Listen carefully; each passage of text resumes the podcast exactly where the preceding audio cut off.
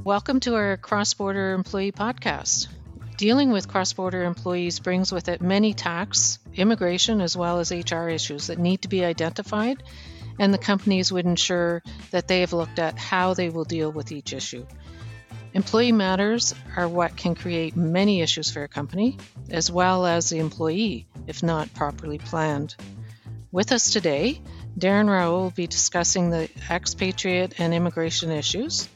We have Jay Park, who will be discussing U.S. citizens moving on their own into Canada, and Kevin McNabb, who will be discussing our U.S. corporate tax issues that come along with uh, having cross border employees.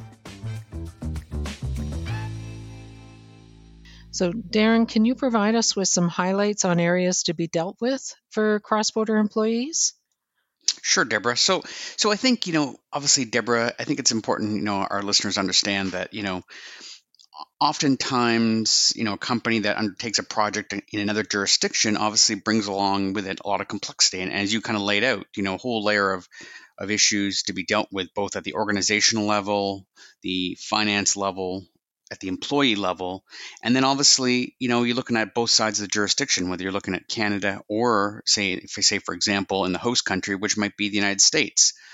And so, you know, I think as a starting point to a lot of, you know, such cross-border projects, it's important to, you know, bring all of the team members together, both internally with your organization, um, as well as uh, the stakeholders outside, to start planning out this uh, employee re- mobility transfer, whether it be on a short-term basis or a long-term relocation, so that you can kind of take all the steps up front um, to make sure it's a smooth process along the way you know how important is it um, you know when you have companies and they have their employees traveling to track them and where they are well, I, think, you know, and I think my colleague Kevin will attest to it. The tracking of, of employee data and, and location uh, information is critical to many aspects of sort of the i would say the the compliance process for both the organization and the employee. So for example in my area of specialty dealing with employees it's important to understand how much time an employee is spending in you know both the home country and the host location particularly so that we can have an understanding of what the potential implications are for things like residency taxation of that individual employee in the host location. I think, uh, Kevin, is it fair to say, if I can ask off the top, such employee data is important probably for PE and Nexus issues. I don't know if you want to weigh in for a few minutes on that. Yeah, I mean, I think that's that's certainly going to be you know a key factor when it comes to doing the analysis, you know, from a corporate perspective, because you know the second you've got a, a Canadian company that's sending employees down to the U.S. or you know hiring people in the U.S., you know that can potentially open up Pandora's box in, in, terms of where you might need to file, what your exposures might be. And so it's very critical, especially early on when, when companies are really trying to understand what their federal and state income tax exposures are, to have that data available to them so that we can then come in and assist our clients with you know making those determinations if, if we don't have the proper information available to us, it, it makes our job a lot harder. Um, and, and, and so keeping track of that really will ensure that you know the process goes smoothly at such a point in time that we need to start having those conversations. Right. So it sounds a bit uh, complicated. I mean, Darren, what can an employer do to simplify something like that? Well, you know, I think, and I think Kevin would agree. I think all of us would agree on on on this in our discussion that it's so important to take those preliminary planning steps up front. Like we all we all have these horror stories of of we get called in after the fact where a customer has gone or a client has rushed into a certain call it call it an organizational structure to carry on business in another in another jurisdiction. And you know that has kind of a ripple on effect in all areas of you know the employee taxation implications how, how we're going to manage things like payroll employer of record you know what does that mean for finance and corporate tax? And so i think early on if we can get you know everybody sit down and, and, really look at the big picture what makes the most sense for this particular project because some some structures what may, may make sense on project A, maybe on a long term project basis, may be very different for project B. And I think it's sometimes you just got to take a step back, I think, first and, and get things organized properly before you start rushing down a path to getting everything organized, so to speak. Thanks. That's great. Like who uh, who normally in a situation like this would be dealing with the cross-border employees like within the company? Who should lead it? You know and that, that's i would i would call that, that the, the, the, big trick question because i think inevitably it's kind of like the hot potato. I think you and i have had lots of experience where mobility management issues are often at the, at the feet of hr but hr is usually not not the group that's you know often equipped to think through and and really deal with perhaps the corporate issues like bring in corporate tax function to bring in the finance department that you know might involve a transfer pricing decision on well, we have these employees where we're going to you know send their costs from an overall perspective. So i think to some extent maybe what you need to do is designate an, org- an organization or a subdivision that will be the quarterback so to speak for the project. And, and maybe it is hr um, but make sure that both the tax function the immigration function and the finance team all know what's going on so together they can kind of make call it a joint decision so that the project runs smoothly and we don't you know, run afoul perhaps on an international corporate issue that you know might get Kevin Kevin's team involved you know perhaps more proactively than he needs to be. Yeah, and I mean, I think certainly the situation that we often run into is, you know, a lot of our, our clients aren't familiar with doing business in the U.S. So, you know, there is a bit of an education and, and kind of training element to, to what we do, at least, you know, in the initial stages, because even if we are working, you know, with the finance and accounting team, you know, there's a good chance that they're unfamiliar with, you know, the, the federal and, and state, you know, tax regimes in the US and, and they can be quite complicated. So part of that too is, you know, not necessarily having to find the specific person that has that pre-existing knowledge but just finding the right people that we can talk to to, to teach them a little bit more about what the exposures are and, and kind of work with them to, to come up with a game plan on how to tackle it and I think, Deborah, just to go back to your point and bring in and loop back in Kevin, I think, you know, a lot of times an organization may get so focused on achieving a corporate tax objective, perhaps, that they kind of forget about the implications for the individual employee, for example.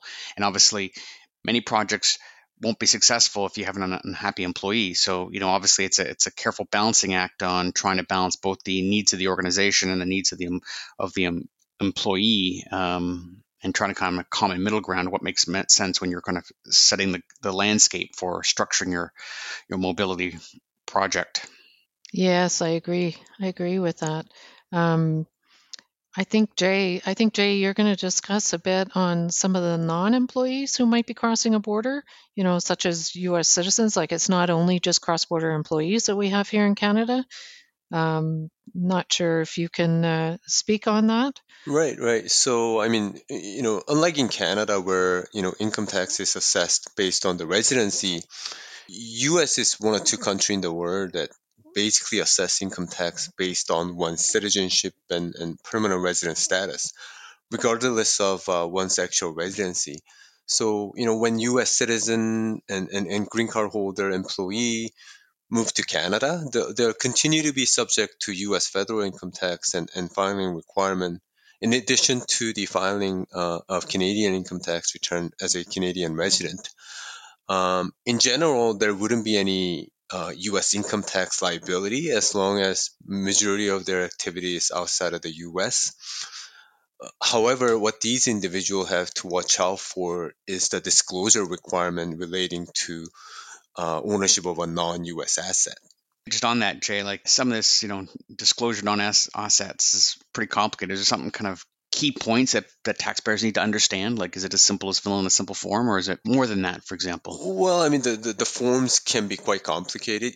I mean, in general, these forms can range from, you know, anywhere from 5 to 15 page, and it's just not simple informational form that, that we have. A lot of these form actually inc- uh, involves a actual calculation uh, of a tax and interest and penalty. I mean, the most common asset that we see uh, that require IRS disclosures are, you know, you know, Canadian corporation, Canadian bank account, uh, trust partnership, um, certain pension plan, you know, other than RRSP and RRIF. And TFSA non and, and non-U.S. mutual fund uh, also require annual filing as well and, and, and generally have a very uh, adverse U.S. tax consequences. So we generally advise our U.S. person client um, against owning these type of asset.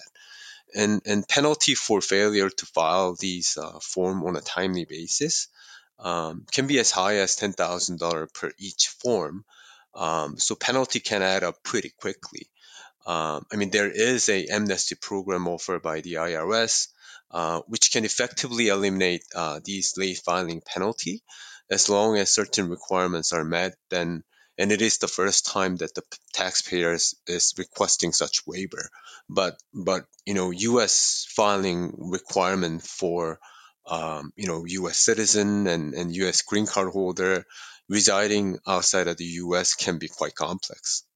And, and there you mentioned that there's you know potential exposure for individuals that own assets, but that that exposure can also carry over to um, you know foreign corporations, you know Canadian corporations owning um, U.S. real property.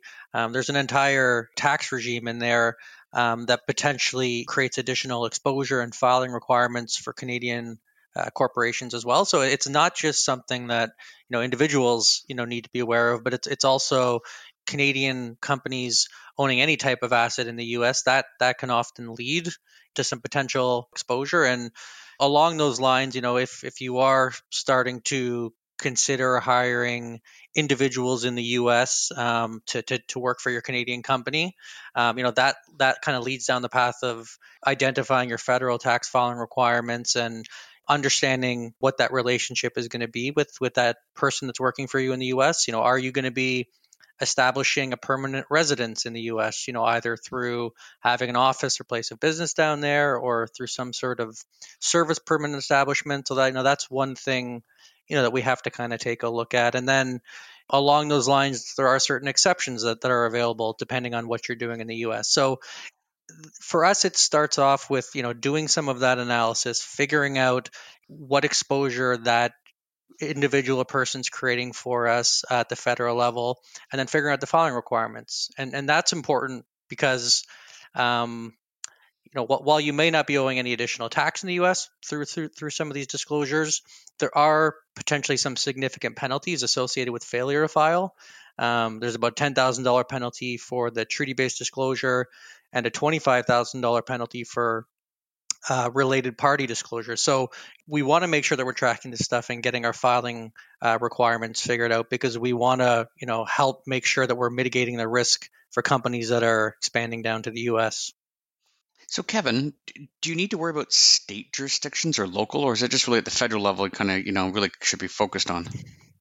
Yeah, no, states, you know, states probably even more complex of an issue. We, we won't have time to really kind of get into all the, the nuances today, but you know, for all intents and purposes, each of the 50 states operates you know, essentially independent of one another. So you've got 50 sets of state tax regimes that you've got to be aware of, and the interaction between you know the state taxation and the federal taxation, and you know how that works with the Canada-U.S. treaty. It's all it's all you know very state specific. So part of what we can also do is help help people take a look at what activities they're engaging in on a state by state basis and assess, you know, does that create nexus and does that create, you know, income tax filing requirements, sales tax filing requirements, and, and help our clients kind of work through all of those complexities to really come up with a, an overall game plan of how you can, um, you know, enter into the U.S. market because you know, at the end of the day, it, it's one of those things that you know, the second you step foot in the U.S., whether you like it or not, you're you're likely going to be sub- subject to some sort of um, tax compliance. So it, it's important, you know, as we you know continue to stress in this discussion, that we're tracking information, that we're having these conversations, and that we're really kind of aware of of where the potential pitfalls may lie. Wow, sounds more complicated than what we do here, right, Darren? Uh, are there any additional state tax exposures that you need to be aware of just beside the income tax filings? Yeah, I mean, similar to you know the the, the regimes and, and, things you have in, in Canada, you know, you're going to have to be concerned with potential payroll um, tax. So you're going to have to worry about, you know, the the appropriate federal and state source deductions and remittances.